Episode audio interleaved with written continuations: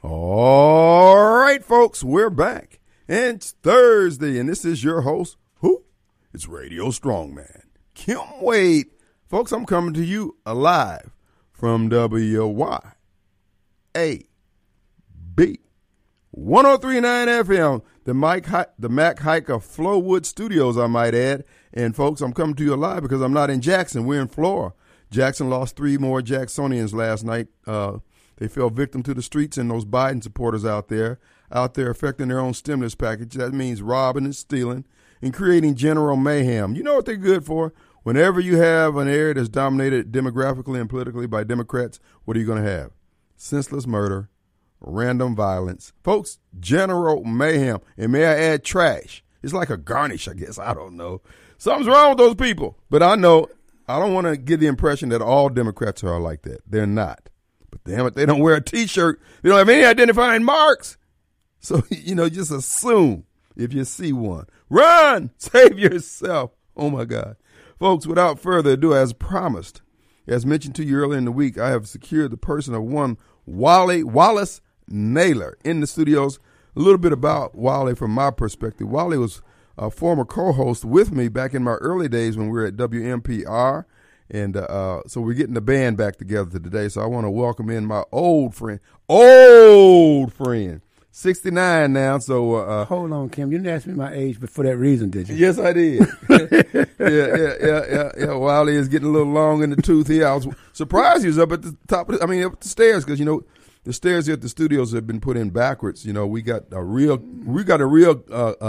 deal on the installation of the stairs, and they spent more time trying to put them in backwards than they could have done just putting them in right. But anyway, Wally's here with us. Wally Naylor, how goes it, man? Man, it's going pretty good, Kim. I've been, up and down life. Life is taking this journey, but I'm doing all right, man. I'm back on my feet. I'm doing good. Well, it's good to see you. Good to see you upright and not. As they say, it's better to be seen and not viewed, so I'm seeing you here. Now, Wally, we go back a long time, and you've been wrong on so many issues down through the years that I've tried to correct you on. We're going to try a little bit more today to see if we can get your cap turned around right. First of all, tell people a little bit about who is Wally Naylor, who your mom and them is, where you from, son? I'm originally from Hattiesburg, but I've been in Jackson since the late 70s. And I've been in and out of politics on both sides, and I've done a lot of things around here and had 2 or 3 jobs dealing with politicians. Mm-hmm. And one thing I've learned, there's not a whole lot of difference between any of them, except that concerning them, their desire to get paid, and controlled. Exactly. So that's one of the things that you have been able to do probably more successful than I, that is navigate between the two sides because, I kind of draw a hard line and people just look at me as that wild-eyed, crazy conservative over there. But now you were able to pretty much get along with everybody on both sides. Well, I didn't do that, because I'm good at it or nothing like that, but I will go to the meetings, and I know if it get one day with the Young Republicans meeting at Iron Horse Grill, and I shouldn't have said that because now y'all know I just go to Republican meetings. But anyway, the point, though, is this guy called me to the side, and he told me, he said, Wally, just keep showing up. A lot of folk don't show up, and don't take it personal. Mm-hmm. And so, and I guess because I took his advice, I've been allowed to do some things and learn some things. That's not the only advice he gave me, but whatever it is, it is. All right. Now, give us a background. Give us a little thumbnail sketch on some of the associations and positions you've had within the state, within the parties or whatever. Because at one point you were on the parole board. Yeah. How many years? I met Governor Fordyce years and years ago, and we became buddies. And he appointed me to the parole board and the Humanities Council, and later on, Haley put me at DHS to do stuff with child support and whatever else. I was on executive committee for the Republican Party for the state for 4 years, and on the Madison County committee for about 25 years. And but some things start happening. I don't do racism on any level, and that's part of where I'm right now in terms of my reaching out and talking to people, is because I see a lot of things associated with the Republican Party is mostly depending on whether or not you are poor and or your skin color. And I just don't do that well. Well, you got to do race here in Mississippi because race is an industry. You know, I mean, True. It's like the catfish industry, the blues industry, and there are people who make a good living from it. In my view, it's part of the reasons why Mississippi remains on the bottom because everybody's working on the problem of race, it seems, and we seem to be missing the opportunity to move Mississippi forward because we're so obsessed with that, in my view. But yeah, I agree. Mm-hmm. Now, your time on the parole board, what are some of people's misconceptions about what a parole board member does and what they can or can't do? Okay, well, you know, I started working on my business at a printing company in Ridgeland before I left the board, before my governor lost, because I had to get off because what a lot of folks don't know, and I guess I'm probably getting in trouble, I should have brought my pistol in here, but the point though is the people that run for, they're against crime, they're running for re-election, as soon as you get there, they're going to call you and tell you to let somebody out. And that's my biggest problem. I said, man, are you serious? I'm letting that person out of prison. And, you know, so it was always a catch-22. Mm. And but in the streets or in political commercials and times, they will make you think, you know, I'm going to this crime. I'm going to this, whatever carried on. But trust me, I got too many phone calls from folk like that. Mm-hmm. And they want you to let somebody out of prison that, you know, I've been cussed out, cried to, fussed at, the whole 9 yards. Because I did or did not let somebody out of prison. I let poor people out of prison when I thought they should have gotten out sometimes, not always. But a bunch of folk that were connected tried to call me, make me let somebody out. And I just wasn't prepared for it. I just didn't know it was like that for real. Well, yeah, that's the nature. I know when Haley won, you know, I was a big supporter of Haley Barber in terms of his running for governor. I even went door to door physically, walked door to door for him. And, you know, word came down, so Haley wants to know what is it that you want for for the support you gave, yada, yada. I said, nah, I ain't want anything. But I did relay back. I said, look, there's no need to point me to anything if they're involved with something that's illegal. If something illegal is going on, you're not going to be happy with me there. And so they gave me an appointment, and let's just say I didn't make it past the Senate confirmation.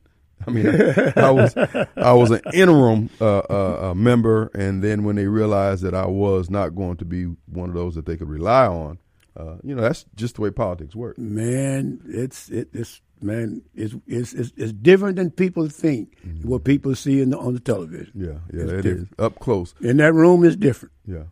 Well, you know, you and I, we both came along during the time when Charles Evers was in his heyday. Do you have any Charles Evers stories that you could tell, you being in meetings and sessions with him? Oh, man. Yeah, I can tell a lot of Charles Evers stories. Charles and I were on the executive committee for the Republican Party for 4 years together. And I'll never forget one day when Phil was thinking about running for governor before Haley showed up and said he was running. And he was there talking to us. And Charles interrupted the conversation about, you didn't even know the story, about there being no black people at the headquarters, at the party and stuff that carried on. And he kept talking, and nobody paid him any attention. And when Charles got through talking, you know, Phil just went right back to talking about what he was talking about. And I stood up and said, wait a minute, the man over there just raised an issue. Nobody addressed it. There's no people of color down here. You know, but Charles was always, and I ain't saying that sometimes, as best as I know. I know other stories I'm not going to tell about him, but he was always in folks' face about inclusion, about including people. He'd always say, my folks. Yeah, exactly. He always my folks. And now to be clear, he spoke up for Charles now, too. Oh, no. I'm going to tell you those stories now. I know some stories like that, too. Yeah, he spoke up for himself, but, you know. Charles told my mama one day, he said, Mega was for the people, Charlie for Charlie. Yeah. When I need a favor, you know, trust me. But no, the truth of the matter is Charles Everett had stroke.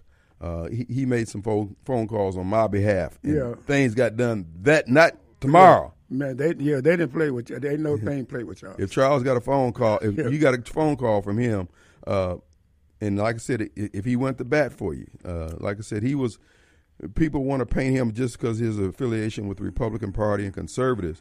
Charles was about getting results, and this is part of the problem we're having with so much of what they call themselves black leadership is the fact that they don't ask for anything, and then they try to play the political game just with one side, and that's not effective. Man, you know, you know, I don't want to bash black politicians, you know, but one thing I learned when I was learning politics from my mentor, Dr. Allie Mack, is that they don't understand the game. They refuse to learn the game. True that. And what little bit they know, they don't play it like that. You know, and that's why things turn out like they do, because it is a game. The way I was taught the game, it is a game. It is not nearly as serious as you're going to kill somebody or fall out with somebody, but, you know, because it's a game. It's a numbers game, too. It's just like football, basketball, baseball. You got your rules. And then if you refuse to take a three-point shot, we're just against that. Okay, well, more than likely you're going to lose. Exactly. You're going to come up short. Exactly. And we got 18 Legislative Black Caucus members of the Senate, and the Senate of 52 people. And then in the House, I think you got 34, 38 out of 122. That's enough to sway any vote, period. Nobody could get anything done in either of those chambers because the Black Caucus only vote straight Democrat, with the exception, you got John Horn and a few others who will, on economic issues, who will buck the trend. But for the most part, and that's why Cradell was their pit bull down there for the Democrat Party. He was running folks off. Anybody who didn't, you know, just become a coon dog for the Democrat Party, Cradell was on them, trying to get them thrown out of office. But again, we get nothing for it, and that's why I say I don't allow folks calling here screaming racism from 4 to 6 Monday through Friday, because we're just not playing the game effectively. The fact that racism exists don't mean it can't be overcome. There's no reason for me to play the game with you when I'm going to get paid the same amount of money I was going to get paid if I don't play the game with me, and probably more money. Mm-hmm. That's just my humble opinion now. And a lot of times that's the position that people take, and therefore they don't get involved or engage or don't include others and bring them to the table. That's the biggest thing that doesn't happen, is that they don't bring others to the table. Right. Folks, we're talking with Wally Naylor. Some of you know him down through the years. If you got any comments, we're going to get to some serious politics, and Wally and I have spirited conversations on the phone, and we end up, you know, hanging up on one another. And I just told him, look, dude, it's just the way it is. But I tell people all the time, I'd rather have somebody who tells me things that will tick me off, make me mad. But if it's the truth, I still need to hear it, whether I receive it at that time, or because my goal is to get it right, not for me to be right. I know that's contrary to what many of you think out there, but you know, being anything other than in the right is a dangerous place to be, brother. Yeah, well, you know, I always thought you were always right, you know. So in the cases that we discuss things, I was. You just didn't realize how wrong you are. But I'm not right about everything. But just when I'm dealing with you, it seems that way. Yeah, but that's true, man. And, you know, we all are learning. We all on the journey, and nobody got it all. You know, the Bible tells you very plainly, only in Jesus did that Godhead dwell bodily. In other words, he's the only person that walked the earth that knew everything and had everything. The rest of us, as Paul said, know in part and we see in part. Mm-hmm. And it's just the way it is. Yeah. Folks, again, we're talking with Wally Naylor. Now, Wally, you spent some time down at DHS in the heart of the belly of the beast, as it were. You worked in child support. What we're going to do when we come, we're going to take a break, but I want you to come back and tell us what are some of people's misconceptions about child support, who's on it, who benefits from all the different programs from your vantage point being in there however many years, 8, 10, 12 years, whatever it was. But anyway, let's take a quick break. Our number is 601-879-0002.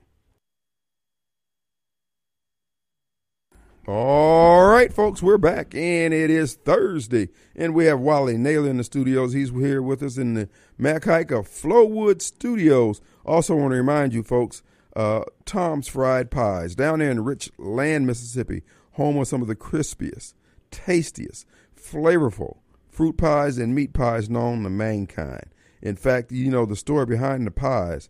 Tom's mother used to make those pies for his dad, who worked in the coal mines up there in Kentucky. That's right, the same coal mines that Loretta Lynn's dad worked in, and my dad actually worked in there for about 5 years. And we just want to encourage you, if you're going down to Richland, going down Highway 49, they're south of the Kroger's, across from the Walgreens, and in the same shopping center as the Baptist Medical Center. So we encourage you to stop by. Then I'm going to give you a word of advice, and please take this. Avoid pie violence. Do not go in there and buy one pie, even if you're by yourself, because you're going to consume that pie before you get to the edge of the patio. And if you got somebody sitting in the car and you coming in there and you taking that last bite and you're nibbling on it because you're trying to make it last, and they look at you, you didn't bring me a pie? No, you said you didn't want anything. Well, let me have a bite of that. And then you said, my last piece. So you let them take a nibble and they bite the whole thing. And then the fight's on. Okay? You got a fight. Then you got Richland PD down there. Again, another case for pie violence. They don't need that down in Richland. It's a peaceful community. So get more than one pie when you're at Tom's Fried Pies. Real talk, though. These are some good pies. I mean, serious talk. Get two pies. Do it for your friends. And also, if you ain't built for jail, get two pies, okay? All right, folks, we're going to get back to Wally Naylor. Wally, we asked you about the whole, you were at child support. You were over child support for a while there. Yeah, I was a state director for about 8 years. And I was just telling Kim during the break, one of, in my humble opinion, the biggest mistakes I ever made at child support was to facilitate the privatization of child support. Because now we got a company that's making a bunch of money and providing inferior service. The women are not getting nearly the money they need to get. And I've told him this, so I ain't blasting him out or going by nobody back, so he know how I feel about it. But the point though is it's just not right. When I worked there, the objective was you come to work every day, you can get this money out in here and out of here to these mothers as fast as we can. But it is just not, from what people call and tell me, it's not like that anymore. They can't talk to nobody. Well, what's the hitch and the giddy-up in the whole operation now? Now they got a company that's running that is minimized. They cut down the number of people. They shut down offices.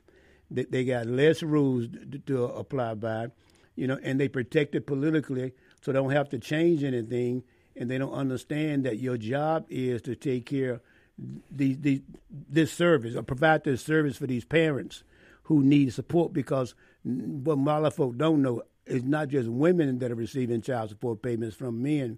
There are men that are receiving child support payments. Even when I was there years ago, I had at least two different situations where the guy told me, "Mr. Naylor, I woke up and there was a note on the dresser. I'm gone. You take care of the children." Where the mother just walked off, and this was like 10, 12 years ago. So, both sides need help, but they need more than just child support. They need parenting training. Sometimes they need a job. They need a lot of things other than just child support. And all that fell up under child support?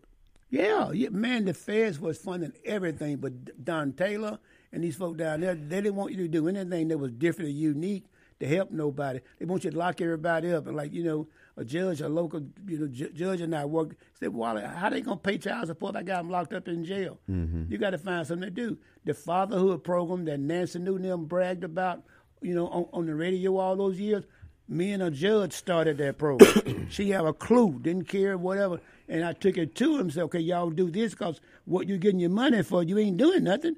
So take this program and run this program with the money you already getting." And John Davis and I fought forever about it, but the point though is, and then, they finally came to realize I wasn't going to let it go.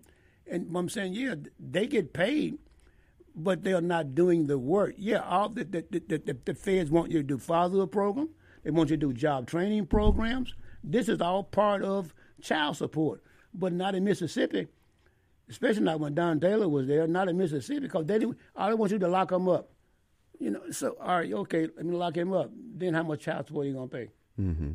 Well, what happened to that money? The money's just sitting there, or it went back to the feds, or what?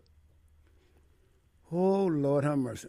I don't know how much I want to say about the money, but, yeah, but the money not going anywhere, if the guy not paying it, but the feds provide, it's like, in other words, is the money still sitting there? The feds required us to spend $30 million as a state every year just for child support. We never got $18 million in Mississippi.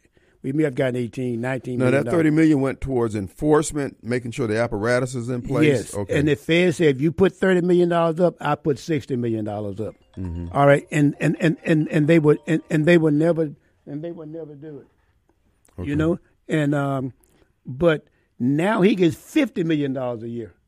He being the private guy. $50 million a year, and doing half the work we were doing for less than $30 million a year. So that with that money there, that pays them for salaries to run the whole collection and everything. Yeah, but they cut back on, there haven't been employees, there haven't been offices, nearly the expenses that the state had, but they get more money. Hmm. So, folks, this should be an election year issue. You guys say, hey, we need some accountability. As a matter of fact, I think that was one of the planks in the Legislative Black Caucus, legislative agenda for this year, to get accountability over there at DHS.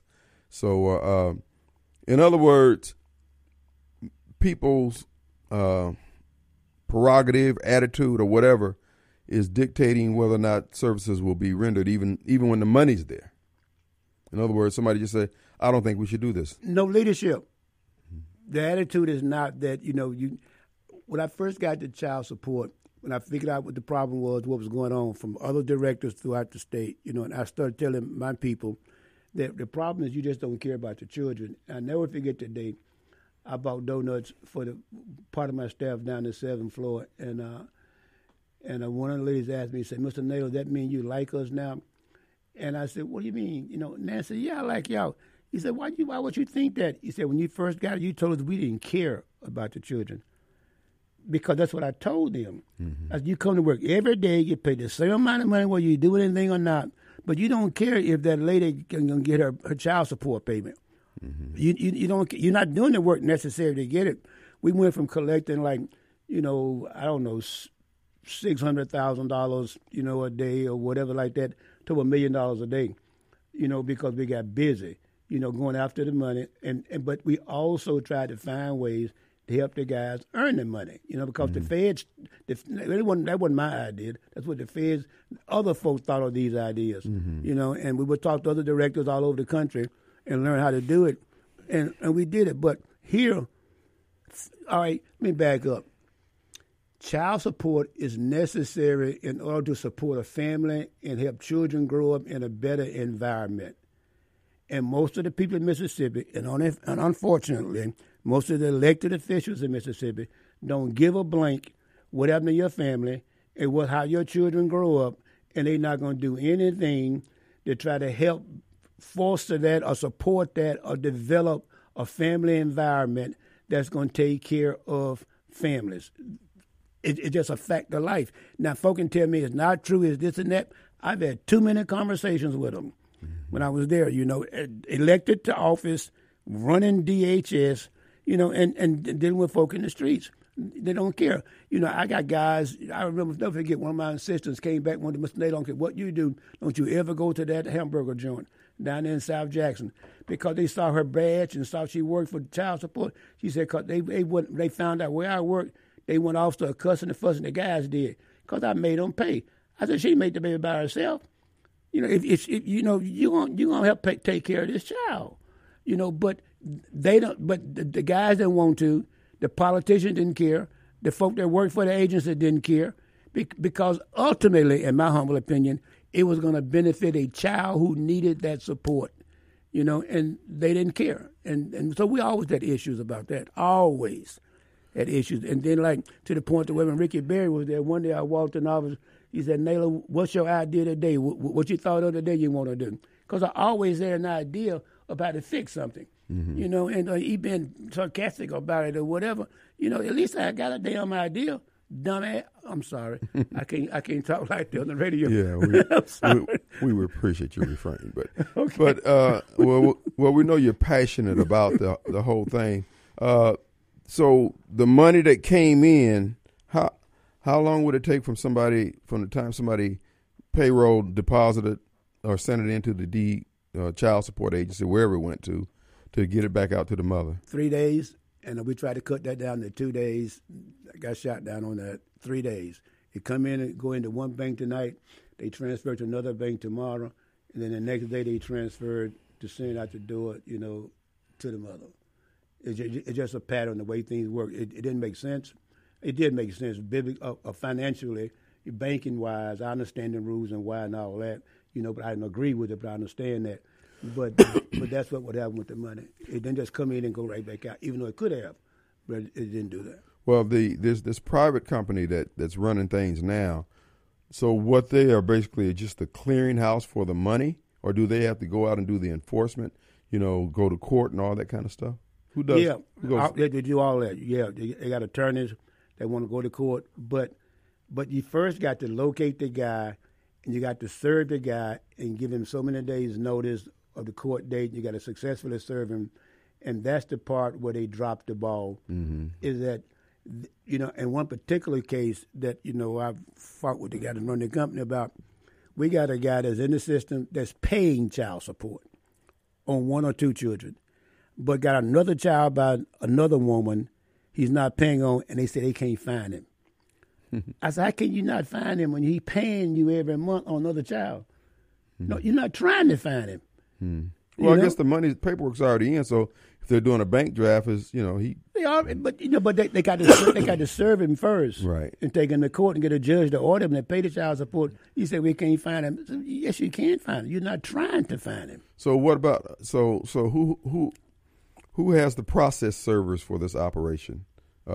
Is it DHS? Mm-mm. Or is it just they just pulling them out of the air? This company that has a contract, he owns all that. Hmm. He hired the process service, he hired the lawyers, he set the court date, he do all that, but because there's no pressure on to do anything different, in my humble opinion, they're doing it in a lackadaisical kind of manner.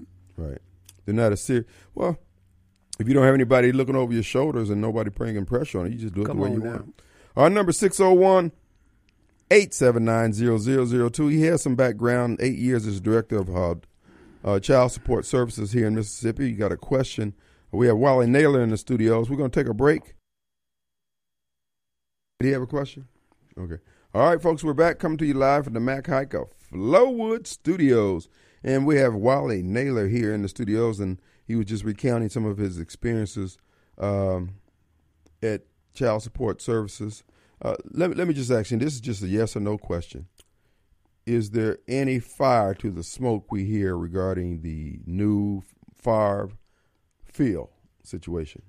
Just yes or no. You think there's any fire behind that smoke? Yeah. Because it sounds to me like, the people on the receiving end just didn't know, really didn't care. Of course, there are some text messages and emails suggest that they may have known, but whether or not they knew that it was illegal, I mean, the money was coming from sources that would have been considered, illegal. They didn't care. They so drunk on power, and they were in a position to where it was not illegal or illegal. If I got the governor's backing, I don't care. There is no way a director of an agency gave that much money away without first getting it cleared at the governor's office. I was a deputy. I wasn't a director. I was a division director, I should say. Mm-hmm. There is no way that happened without the governor's office knowing about it. And all this was reviewed by the attorney general's office. I mean, all those contracts would have been gone through the Attorney General's office for their review. Yeah. So there are a lot of people knew or should have known if they wanted to know. Yeah. Mm-hmm. Y'all trying to I should have. I said you brought your hosting or something. You'll be all right. We're up in Flowood. PDs they're our friends, but because a lot of people are that's the grand old party's taking a black eye on this, and I think it's going to be a fatal. A lot of these department heads for these various agencies that have been funding Super Talk over there is clearly a pay-for-play type setup from where I'm sitting. There may be other facts that emerge that make me change my position, but right now it looks like it was a straight-up, we're going to give you this money and you give us good press. Yeah. Yeah, like that's how it goes, huh? Yeah. Well, we're shocked out here in flyover country. We thought this was we were getting good government here. Wow. Well, I don't get details on the air, but yeah, exactly. It's just man, like we said in the very beginning. Most people do not understand this is a game, mm-hmm. And so when you're playing a game, sometimes folk get played. Well, it seems to me that whenever these issues of corruption comes to the point where you get people indicted and things like that, like in the case of Chris Epps, it comes down to the fact that somebody within the food chain who had been getting paid didn't get paid. Somebody's mad. It's more so somebody being angry, ticked off at somebody, rather than them trying to uncover corruption in state government. Unless they got caught and they trying to get ahead of the indictment for them. Mm-hmm. Yeah, exactly. You're exactly right. Yeah, this. Well, you know, and that's what, like I said, when I told Haley, when I sent word back that, you know, there's no need to put me anywhere if they're stealing and involved in anything illegal, because I'm not going to go along with it. I'm not going to be a part of it. And like I said, I was an interim board member for a while, and I never did make the cut. But it's sad that we can't get good government, because, you know, I'm hard on the city of Jackson for the corruption that's there. But it seems like that's the reason why people want these positions, is basically to steal.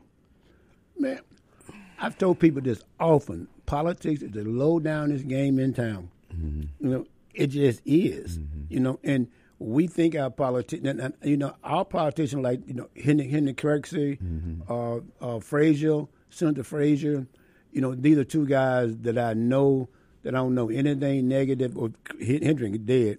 Mm-hmm. I don't know anything negative about, never heard anything about them doing anything negative, but all the rest of them that I know. Now, Kenny Wayne Jones may or may not have been corrupt, but he was whatever, but he had a parent, and, you know, and he would listen, you know, and he had me come speak to the Black Caucus once and tell mm-hmm. him the truth, but, like, they kept asking me, and we would hang out together about that. I said, what am I going to tell y'all this for? Mm-hmm. You ain't going to do nothing about it. Mm-hmm. You know, no, I'm not going to tell you. But then finally he convinced me they might, but they didn't do anything. But that's another subject, because it wasn't him.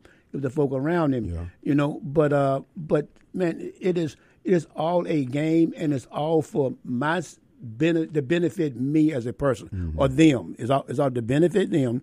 They can get more money, more contracts, more jobs for their family members, and all this and carrying on, you know. But there's too much money in Mississippi for Mississippians to be struggling like they're struggling, you know. Except that somebody is just ignoring the struggle and are on purpose deciding we are not going to make any changes that's going to benefit somebody else. Hmm. Well, you know that people always say, well, it's a Republican state. If we're doing bad, it's because of Republican policies. And, of course, I always retort, no, we just got too many Democrats here. But you're saying, no, it's just regardless of who's up there, Republican or Democrat, they're going to feather their nest first. And if somebody gets some crumbs off of it, it wasn't because they intended to provide them with some crumbs. Richard White, who's not in Mayor Byron, mm-hmm. Richard and I became friends. Even I can't think of his wife's name now, and she's dead. Bless mm-hmm. her heart. You know, I've been fishing at their place years ago, mm-hmm. and he never got appointed chairman of anything in the Senate mm-hmm. because he wouldn't do deals. Mm-hmm. Never, because he wouldn't do deals. I'm telling you what the folk told me. You said that he won't do deals. Well, you know, you're speaking of deals, and that's the thing. You know, I listen to John Horn whenever, you know, I catch him on the various programs. He's probably one of the most knowledgeable ones of what's going on down at the Capitol. He knows where every penny's going, who's involved with what, and yada, yada, yada. And he's one of those who will. He and George Flagg and them boys from up north, what's his name? Oh, I can't think of his name right now. But a couple of them, of course, the late Benny Turner, these were guys who were willing to try to make something work. But now we got all these, I mean, we got so many hardcore partisans who, again, as you pointed out earlier in the show, they won't play the game effectively. They won't go by the rules. And like you were saying, yes, this is corrupt, but this is how you get things done. And if you're just going to be corrupt for yourself, you're still corrupt. You're just selfish while you're corrupt. Yeah, corrupt is a strong word, but I understand exactly what you mean. Mm-hmm. I understand, but you have to. You know, like one of the things I think about this often, because I've been called a socialist, a Democrat, a liberal, or whatever, and carrying on. But there's a reason why America is turning more towards socialism, and it's partly because the way things are right now and the way things are going, people, the folks in power don't care about the people that are struggling, but they continue to do deals for themselves and for their family members and whatever, and carrying on, and people are struggling. and they're not getting anywhere, and they recognize their boss's salary has been doubled and all of that, but nobody seems to care about me. I can't pay my utility bills. I can't pay my daycare bill. And they still and right in front of you. Exactly, you know, and so that makes a difference, you know, and I have, years and years ago, I used to study socialism, thought I wanted to be a socialist, and carried on. I realized that's not a good idea, nor a good direction to go. Well, socialism is fine if you're the one running it. If you did. Okay, you're right. But they saying, this freedom, this capitalism, all that stuff, it's a lie. It's not so much a lie. It's just that you have to be vigilant. You just can't assume just because I tell you that, hey, I'm doing this because it's for the cause, it's for the black thing, it's for the white thing. No, it's for me. At the end of the day, it's always for me first. And if I get around to it, if I feel like sharing, but there is no system. Yeah. Any system, like I said, if you're in charge of it, it's the best system in the world. Yeah, well, you're giving them benefit of doubt that I won't give them, but I hear what you're saying, because... Man, well, you have changed in your politics down through the years. I mean, you've kind of mellowed out. We're going to take a break here. When we come back, we'll let him explain what it means to have mellowed out politically. Let's take a break. We'll be right back.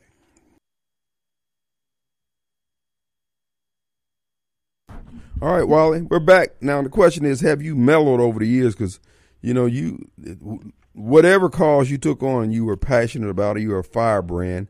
Now it looks like you're slowing down. Well, I have had a couple of birthdays, and I've mellowed some, but I rekindled my fire. And as I was just saying, most of it was about the refusal of the governor to expand the Affordable Care Act. And in my humble opinion, the only reason why it won't is because it's called Obamacare, and then how that he is not doing nearly enough, in my humble opinion. They are poor people. And I just wish he would. Mm-hmm. Go ahead. I know a lot of people got different opinions as to why he's not doing it. He said we can't afford it. Well, my point though is that if we can't afford it, we can't afford the Continental Tire deal. We can't afford Toyota. We can't afford Nissan. Now, the last report I read said that the expansion of the Affordable Care Act will add an additional $1 billion a year to the state of Mississippi's economy. $1 billion a year. That's hiring doctors, nurse practitioners, nurses, whatever else. And I'm just telling you then, I spent 36 hours in the ER before I went upstairs to a room. I spent 4 days in the hospital about 4 months ago because they told me they didn't have no nurses to take care of me upstairs. Well, that's because they fired them all because they wouldn't take the jab. I have a hard time believing that. They did it. I mean, they told people either you take the jab and the what's the jab?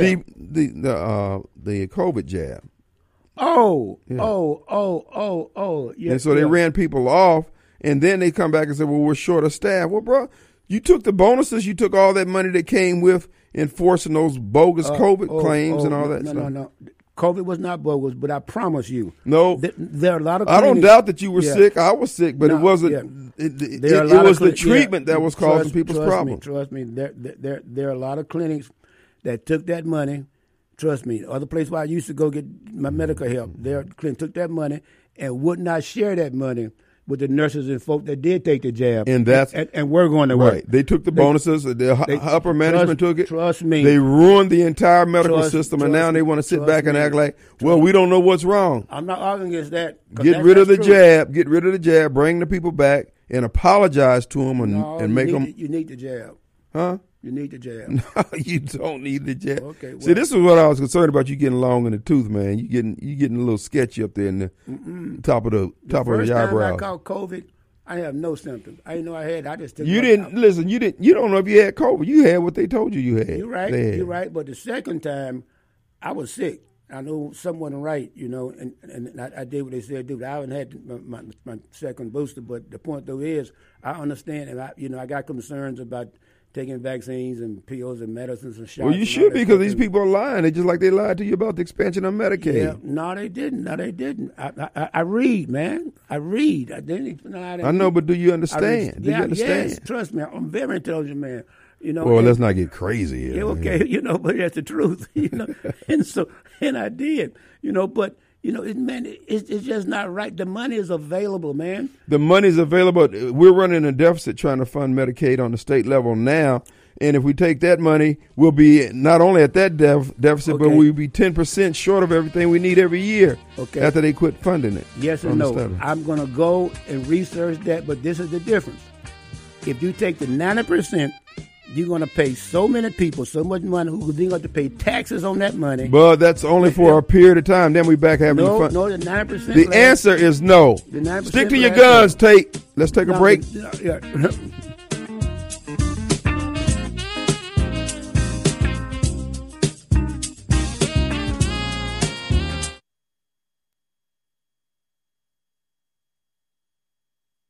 All right, folks, we're back, and it is Thursday. Glad to be back here in the studios again today. And I do want to remind you, folks, that Two Gun Tactical stands at the ready to help you with all your firearm training and firearm purchasing needs. That's located there in Flowood, 667 Casey Lane and Flowood Drive.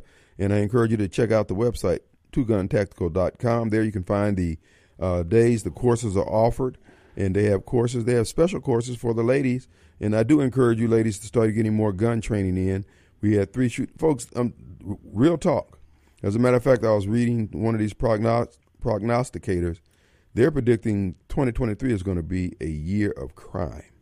These young kids are out of control. They're running amok. And if you live in an area where Democrats hold sway, you Biden supporters, folks, these people are robbed, steal, and killed. I know what you're saying, Kim. It ain't always Democrat. Yes, it is. Yes, it is. Why you think they hold voter registration drives in prisons? Because that's where all the Democrats are. And if you raise your child to be a conservative, a Christian patriot, or a redneck, your child is going to be okay. But if you raise that child to love Joe Biden, Democrat heads, your child going to jail. Here's the thing. You raise your child to be a Democrat because they know you vote Democrat, and then you get your child with a name that's got more than three vowels in it, that child going to jail. If your child's name is Aquanisha or Ladarius St. Paul, whatever, all them vowels is prison bait. I mean, it's like this drawing, come. So again, don't allow your child to go to prison because of the name or their party affiliation. Wally, am I off the mark on that? Oh, man, off the mark would be a compliment. I'll be like, how you explain then all these rich Republicans stealing all this money that was sent to the state to help people get our welfare? It's my corruption, to my crime. It's just going to be a different kind of crime. In that way, man. It's just the folk in the streets may be committing crime. And do we want to use the word steal, sir? I think at this point it's just allegations. Oh no! Oh no! Nancy Newton. Oh no! Listen. Midnight volleyball is something that I think we can all get behind. Three years and 9 months. I supervised one of Nancy Newton's contract at DHS. That's my job. I fought with John Davis often. No, stealing money, and they knew it because I told them that to their face. But they were helping poor people, bro. No, they were not. They weren't doing nothing but getting paid. They were helping the less privileged. Yeah. By all those kids out there who never get a chance to play volleyball now.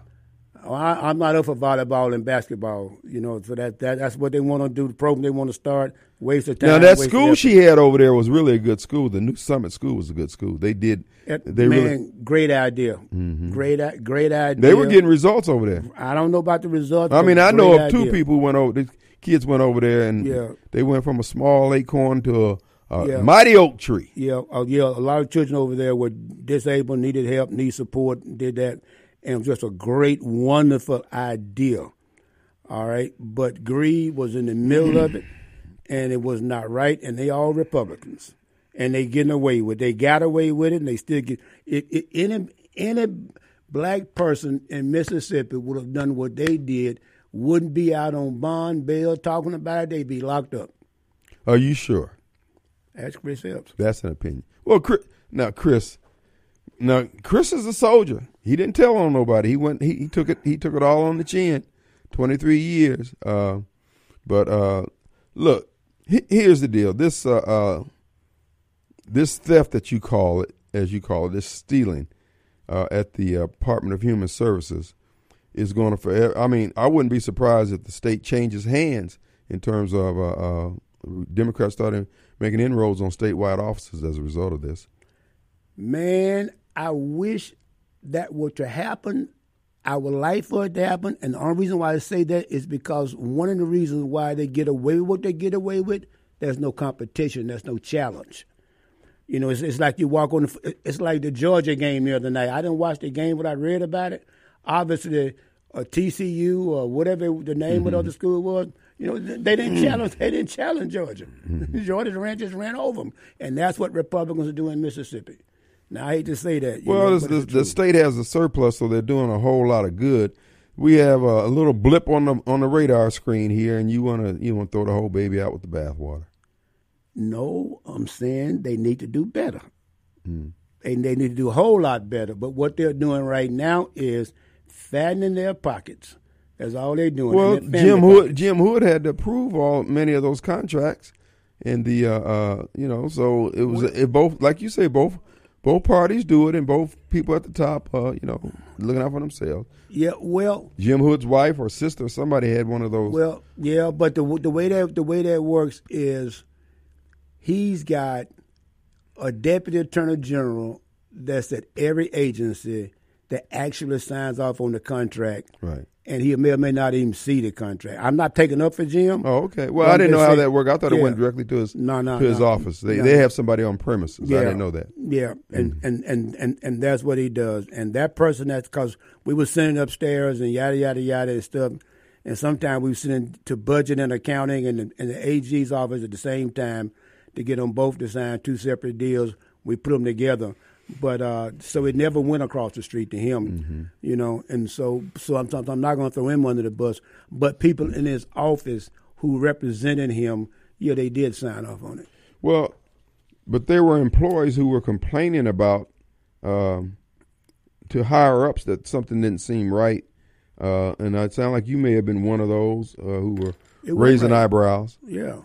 And other employees, because if people aren't getting turned down for TANF funds, at the end of the year there was a report I'm sure generated how many people actually received, the funds from the applications that they received, and that didn't raise any alarm bells. It probably did. They've always fought over TANF money, because it's like a slush fund. And they come up with lots of different ideas. Give them free cars, gas money, give them bus money, whatever, yada, yada, yada, to get them back and forth to work. But in my opinion, what they missed out on, importantly, were parenting classes and job training classes. Because you got to change the person, in my opinion, before you're going to change their conduct. And if you want them to live different, be different, raise their children different, you got to first help them understand or think differently, and you got to change their conduct to be someone that's different. And then once you get that done, then you can try to, get a different result. And I don't know if it, but and that was DHS's job.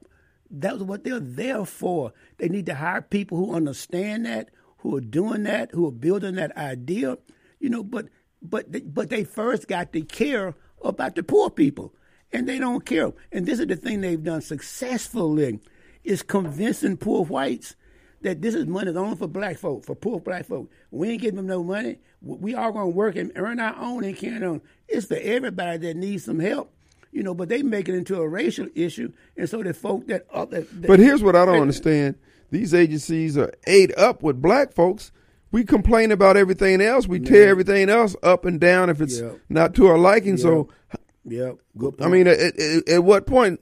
I think it's a matter of where we just sit back and just expect people to do right by us, and that's not how the system works. Yeah. So you saying that when do the black folk that are in supervised positions, they'll go to Walmart and buy some courage, and a brain, and to do something different? Right. Yeah, I wanted the same thing. Yeah. And I don't pull punches on either side. I wanted the same thing. I mean, because that's what I'm saying. Okay, the other side may be all those things, but the fact that you just sitting up there noticing, or as the late Chokwe Sr. says, you just restating the problem. So what? Everybody see there's stealing going on. There's this going on. We got all these folks with all these acronyms in front of their names, PhDs, JDs, and all these other things. And if you don't do anything, bruh, you get what you get.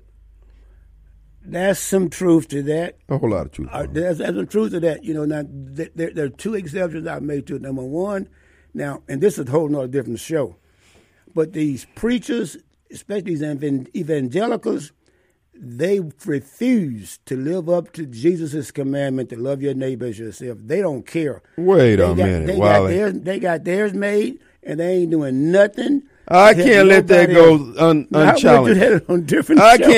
go unchallenged. Now, what? Why are you calling the evangelicals out? They care about Donald doggone lying, you know. Whoa, Trump. Yeah. You want to get pistol whipped up in here, bro? Yeah. This Trump country, bro. I'm kidding about that. I'm still going to tell the truth. Yeah, they care about that. That's about all they care about. You blaspheming the name of Donald Trump at WYAB?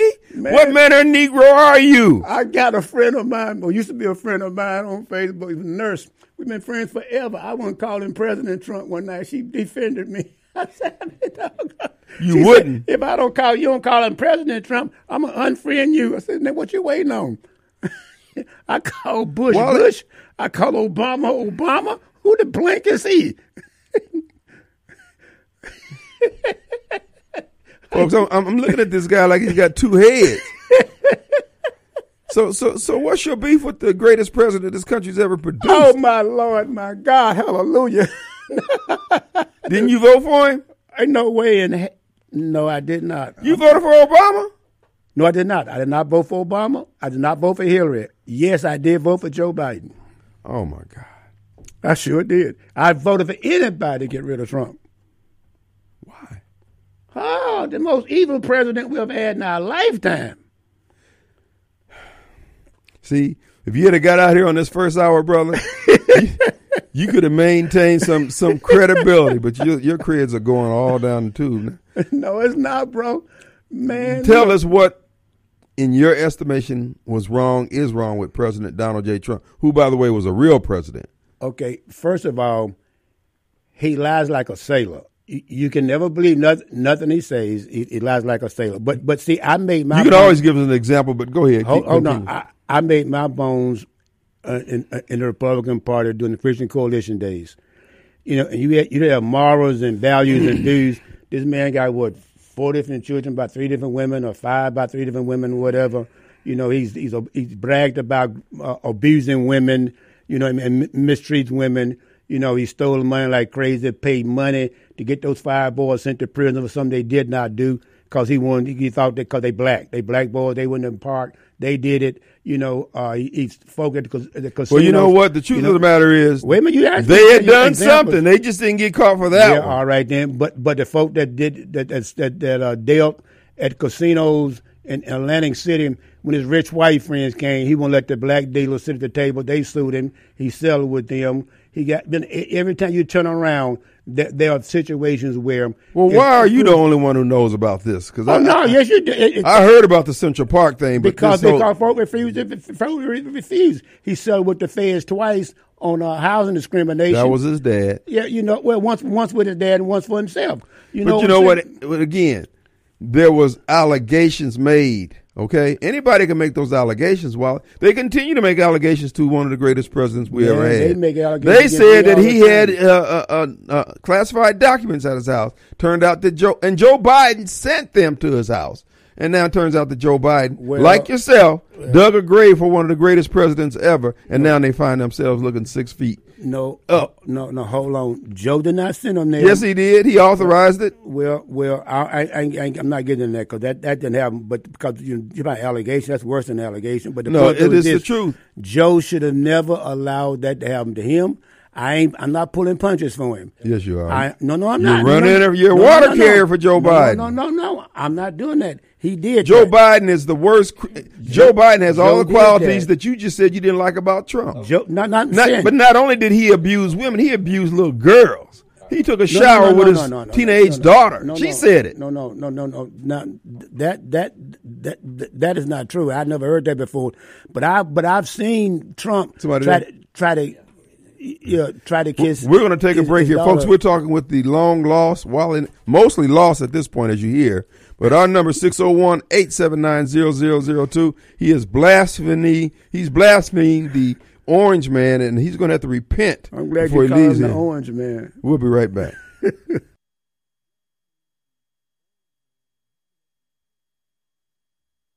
All right, folks, we're back. Coming to you live from the Mac Hiker Flowood Studios. The irrepressible Wally Naylor's in the studios with us. And I'm going to tell you about a program that we're going to send Wally to. We're taking donations. Mercy House Adult Teen Challenge down in Georgetown, Mississippi, for people who are suffering from addiction. This boy is addicted to foolishness, straight up foolishness. He's blaspheming the name of Donald J. Trump here at the WYAB studios, stomping ground of Trump. This is Red Country. And Mercy House Adult Teen Challenge has been helping people with addiction for years now. And, again, they use nothing but the Bible, the Word of God, a 14-month program, and hopefully it'll get Wally back on track, get his cap turned around. Because right now, this boy's, his feet are dangling over the fires of hell, and we're going to try to get him some treatment. So if you would, I'm like that St. Jude commercial. You almost got a picture of this guy sitting on my lap with big head. And could you help Wally out? Send $21 a month right now to keep him in the program for 14 months. That's Mercy House Adult Teen Challenge, ATC. Mercy House Adult Teen Challenge, mercyhouseatc.org. And, again, this is how you can help out. We have Steve on the line. Hey, Steve. Kim. Yes, sir. Old blast from the past, old Steve. Hey, buddy. Hey, man. Hey, I just wanted to ask Wally, I can't hear him. If he was so headstrong about, Trump being such a big liar and everything in his business before he got into politics, why didn't he accept the fact that Joe Biden, the two times that he ran for president before, was caught with plagiarism, a true fact?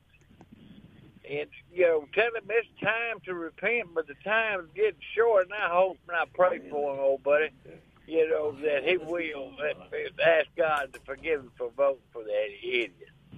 Because it don't look good on his record. But I'm glad to listen to y'all. Y'all go ahead, and I'm going to listen to y'all. Okay. So, Wally, basically, Joe Biden has done all these different things. Why aren't you disappointed in Joe Biden? And no. And you voted for him. I mean, you put your name on it, bro. Bro, you're not listening to me. I would have voted for anybody to get rid of Trump. I understand that, but, brother. I'm not a Joe Biden. I'm not necessarily supporting Joe Biden. But your principles that you allude to should prevent you from voting for Joe Biden. Donald Trump was and is an angel compared to that pedophile. Right. Compared when Hillary ran, I would not vote for her because of that. My principle let me do it. All right.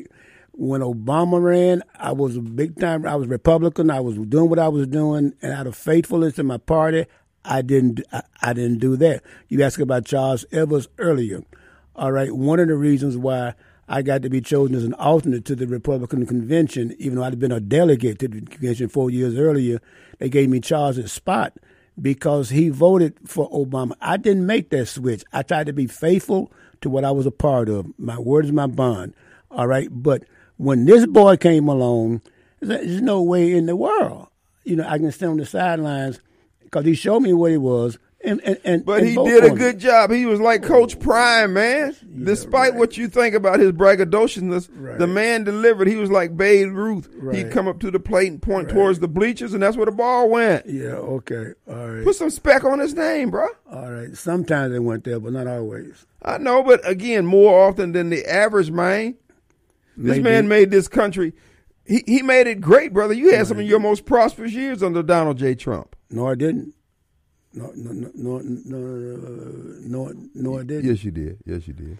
Well, whatever, say what you want, but I'm telling you, that there is no way from everything I read and seen about this man. The man stood out there by the White House one day and going to point to the heavens and say that, he's the greatest thing that ever came. He's the only person that, can change the world. He's, he's God or something. You're conflating and embellishing right now. No. It's on the news. It's like, this is, man, the whole attitude, the whole persona, it shows that you sick, dude. You got an issue. And but he was good at governing this country. He made it, and you know what? He made it run on time. The trains run on time, despite all the headwinds and oppositions. So did Mussolini. Yeah, let's hear from Musi. Yeah, so did Mussolini. Yeah. I don't want him to be my president either. Listen, the guy was. Why would you get a man his props? He was good at what he did, bro. You just a hater, man. No, I'm not, bro. No, I'm not. I'm not a hater. I'm not. He just got Steve. Another Steve. Steve. All right, Steve. You're on the air, sir. Good afternoon, Kim. Hey, brother. What's up? How you doing? He said, how you doing, Wally? I'm doing fine. How are you? I'm sorry. I'm just learning how to work. Good. Okay. So did y'all know that this treasure trove of classified information that Joe Biden had stolen as vice president was in a house that the address listed on Hunter Biden's last driver's license, and he also used that address when he was applying for a security clearance. So do you think them pieces of quote-unquote art Hunter was selling maybe were painted over classified documents, and that's why he's getting so much money for them? That's my first question. I got one more question, then I'll get off of here and I'll let you answer it off the air while I'm off the air. So, Wally, when you had your print shop, did you stiff a bunch of black people too, or did you just stiff me because I'm white on the bill? I ain't stiff nobody on the bill. What are you talking about? Hello? I didn't stiff anybody on the bill. What do you? Yeah, you did. You didn't pay my bill. I come in there, worked on your machine, and you stiffed me. No, bro, my machines were paid through my lease. No, I did not. What? Really? What equipment? What was my print shop? In your print shop, yeah. Where was it? It was in Ridgeland, if I recall correctly. What did you do? There around Pear Orchard Road or something like that. Yeah, what equipment you work on for me? All my equipment was on the lease. Well, I don't know what you had on lease and what you didn't, but you had me come in there, work on your equipment, and you never paid the bill. That's all I know. How did I get to know you to do that? I know I did not. My equipment was on the lease. I paid my lease every month. If they didn't pay you, that's not on me. No, that's not true. Yeah, it is true. You can deny it all you want to, but I'm not a liar, and I have a good memory. Okay, so you came in there and you came in there and did work and left out of there, and I didn't pay you. Did you call him? Did you, Wally? Did you call him? Yeah. No, I don't even know who he is. I don't even know what he's talking about. Okay. Michael was on the lease. I know who the hell Wally Naylor was if this didn't happen. All right, Steve. Well, have a good day. Thank you. Thanks. Yeah. So if your lease was provided, well, you guys can hash that out. We got, is that Snowball? Snowball! Boy, you took it on the chin, man. Man, what? You been wrong about what? Okay, you said Trump was going to jail. Didn't you say Trump was going to jail? It looked like your boy going to jail. Look, will you do some of Joe's time? Snowball, what's up, my brother? Kim, yeah. I thought you always want to nominate twice impeached, one term lame duck as a Speaker of the House. No, he was nominated. I was really looking for y'all policy to carry through. Yeah, he was nominated. He didn't get the votes. I mean, why didn't it happen? I don't know. There's a myriad of problems, but the question is, where you been? Joe Biden is let me see. Joe Biden ordered President Trump, who, by the way, was a real president, had his house raided. Joe Biden ordered that. For having classified documents in his house. It turns out Joe had some in his car. And what you gonna do about it? Had Hunter's crack house. Other than wine? Hey, do you need some cheese to go along with that wine? No, brother. But see, you. Do y'all need? You alluded to the fact that you were standing on some principle about stealing. Do y'all need some cheese? Wrongdoing. That's all you've been doing for the last 2 years. Wine. What you wine about? Bruh. You'll never win. Bruh. Look, bruh. Give us a joint. We know you got one. You out there smoking that stuff. For a black person to call themselves conservative, absolute asinine. Absolutely asinine. They laugh apart. They went to a whole separate side to get themselves away from y'all ass, and you still want to follow them over there. And they tell you, and they document. They want this to be a Christian nation. They don't want you. They don't want no fuck. They don't want no inclusion. Okay. All right, folks, we're back, and it is Thursday. Wallace Naylor's in the studios. He's controversial. In fact, he's lost his damn mind coming in here talking about Donald J. Trump. He voted for Joe Biden. Bruh, you better hope they're grading on the curb when you get up to them pearly gates, because you're going to have some explaining to do. I already got that taken care of, man. We got Chris on the line. Chris. Hey, man. Hey, Kim. How you doing today? What's going on? Well, I know this guy's throwing red meat out there for you left-wing. Well, you're not left-wing, but whatever you are. Nah, I know y'all really jumped on Biden like they jumped on Trump. But I'm going to tell you, like I said, when they were going the whole Hillary Clinton thing, they're not going to do nothing to him just like they didn't do nothing to Hillary. You're right. It's all for the pundits and the propaganda shows to talk about. These politicians don't care. They're not gonna do nothing to him. Just, I mean, you know, like I know it. It's just something to talk about. That's another distraction for what they really doing or ain't doing. Well, what they're doing is they're throwing Biden under the bus because they're gonna put Gavin Newsom in as vice president, Kamala as president, and then they're gonna deflect. Using the, well, we persecuted Joe Biden, we're going to go after Trump. They're going to take Joe Biden out, which is a liability to Democrats, and they're going to take Donald Trump out, which is a liability to the Republican establishment. And then they're going to run a candidate that they want, which is going to be Gavin Newsom. Write it in blood. Well, they don't want Biden to run for re-election. No, they don't want him there the rest of these other 2 years. They want him gone now. And see, that's what I'm saying. So this it's all fraud. They're just playing games. Give pundits something to talk about. They ain't gonna do nothing to Biden, like they ain't do nothing to Trump, like they ain't do nothing to Hillary. Well, Trump is innocent, so there's nothing to do to him other than make him president. That's it. God forbid. But see, Trump. I'm tell you, like the Democrats are scared of. They probably don't want Trump to run again. You know, like I know. It's both Republicans and Democrats. Like Wally said, it's these folks who are in it nothing for the money, but for only the money. They don't care about the country. They don't care about anybody. They don't represent anybody else. Wally made a good point about this is why this country is leaning towards socialism and communism, because they're tired of getting dogged out. And I said, no, what we need to do is we just need to blow up on our own and reestablish the freedoms that we had. And screw trying to have somebody lead us somewhere. We need to lead ourselves. Exactly. I mean, just like what's going on in Jackson. I mean, right now, we up to, 6 murders now? Yeah, man, we getting our weight up, man. I was disappointed with the 133 last year.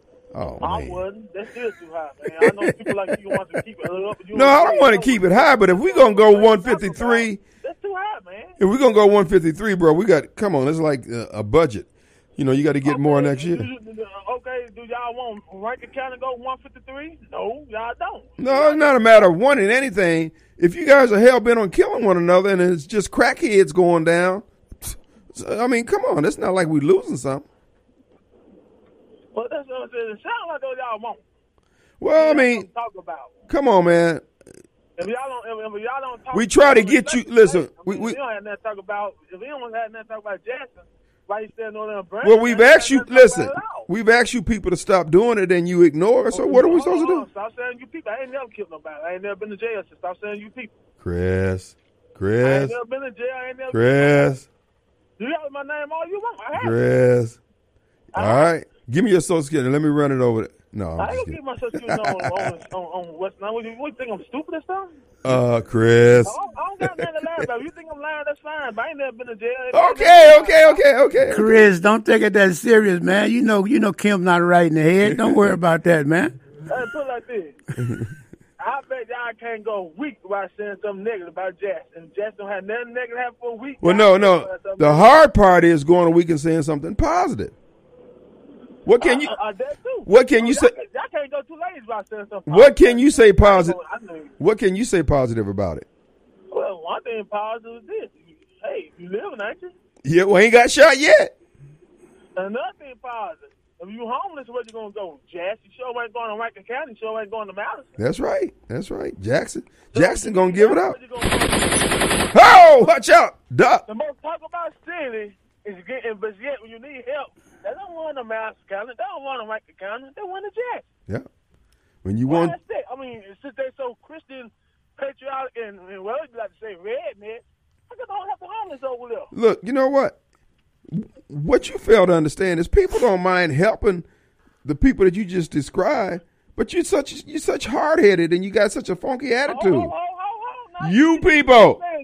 The homeless people in Jackson not black, though. I don't care. Damn, too.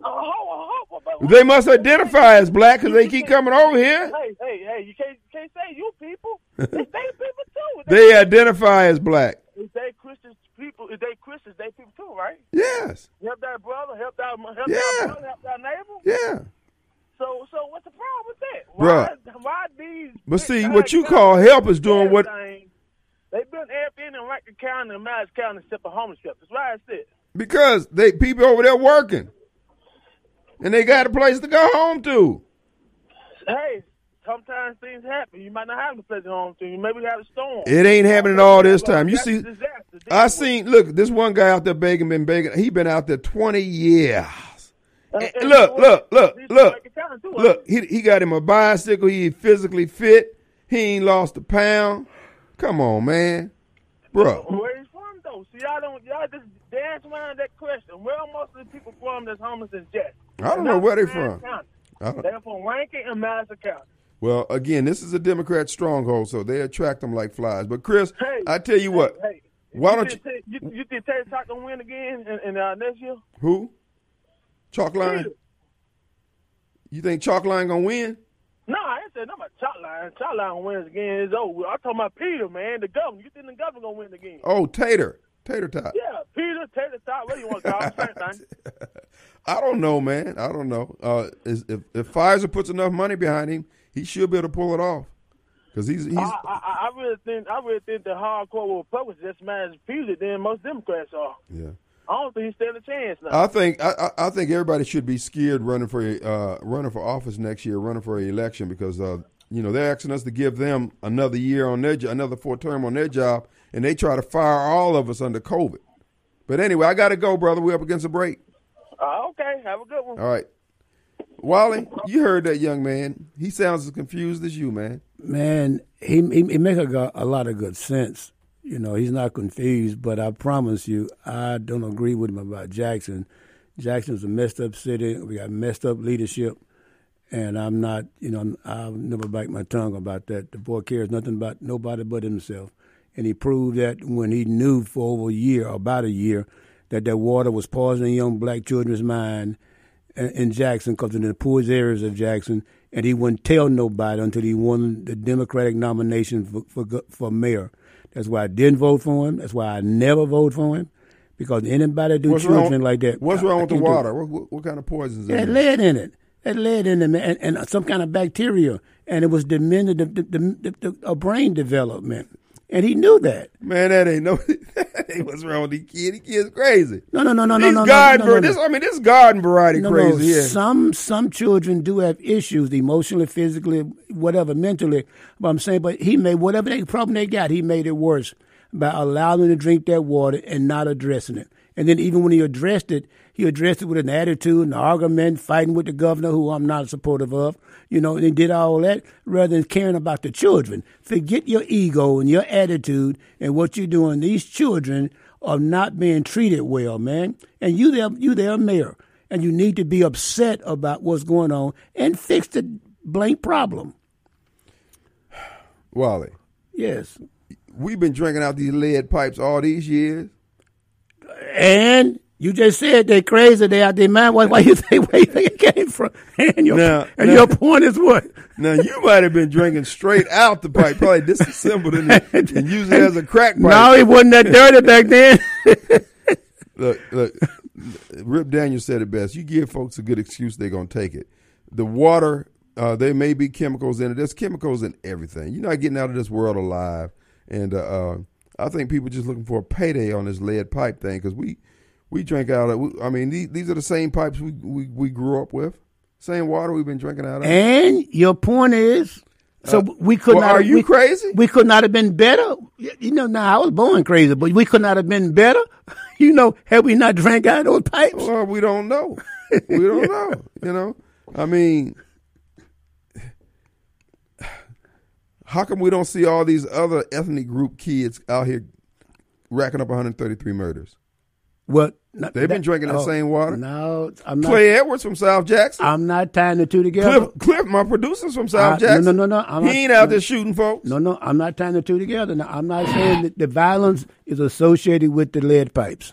There's a distinction there with a difference. I know, but these are the same lead pipes that were in the houses that we sold to these folks who are now. No. I'm talking about the brain development, because in order to learn and assimilate information and go through the process of education, you need a brain that's operating and working. And the older the pipes got, the more lead came through the pipes, the more poison they got, and the more it affected them. And I'm just, I will never get past that. So what's the solution? Somebody need to run for mayor. And run for mayor and do what? And got a big. First of all, somebody need to run for mayor who recognizes you are the mayor of the city of Jackson, but Jackson is not Mississippi. Jackson is part of Mississippi, and you got to cooperate and work with people in Jackson who got some say-so about something, to get the job done. You can't just do it because you can and you the mayor and you ain't going blah, blah, blah. No. Now, it just doesn't make sense. It's just not right. Wally, you buy into so you believe in climate change? No, I don't do that. I don't believe in climate change. Okay. Ask California. Yeah. Ask California, it ain't never rained as much in California ever in the history of the state. I'm just saying, ask California. Ask a lot of states. But see, something is going on with the weather. Well, because they're manipulating the weather. The Bible talks about these times we live in and all this evil that's going on. They try to tell you it's climate change, but it's nothing but the devil doing his thing. No. Both can be true at the same time. Yeah. Now, that's what the scientists call it, climate change. Yeah, they call it climate change. They'll recognize the Bible says it's wrapping up time. That's what it is. No, they both can be true at the same time. That is true, but see, you can't get ready for the climate change doing what man is telling. You got to get ready for the climate change based on what the words say. Yes and no. You can put it off and do whatever, but I completely agree. I don't think there's anything you can do that's going to stop climate change, crime, because I know I've had visions. I know there's nothing. That day is on us, and we're going to live that life. That's just going to happen. That's why, I saw something the other night on the internet. They were showing like 24 different places where folks just walk in there and start robbing people. I told folks 30 years ago, they're going to come a time, you're going to be scared to go to the grocery store. Let me ask you a question. And they all Democrats. I don't know if they're Democrats or not. Wally, they breaking in and stealing? Trust me. Who you think doing that? Other folks do it with ink pens. All right. So that I'm not fighting either side of that battle. Yeah. Because they may or may not be. But when it comes to violent crime, Democrats got the corner on violent crime. May or may not be. Death and destruction. Now, when it comes to stealing money with an ink pen and a computer, now that's something that you're going to have to depend on the GOP for. I've heard this commercial twice, and they would get Dr. King was making a speech, and he's saying how he's tried his best to tell young people that rifles and bombs are not going to satisfy our social ills and this and that, that the most lasting change that comes from for social justice, come from peaceful protests from the inside. But he said, but they won't listen. And Dr. King, said at the end of that, and then the young folk asked me, and rightly so, what about Vietnam? Yeah. Well, what about Vietnam? Bombs were working there. No, you just took violence over there. Yeah.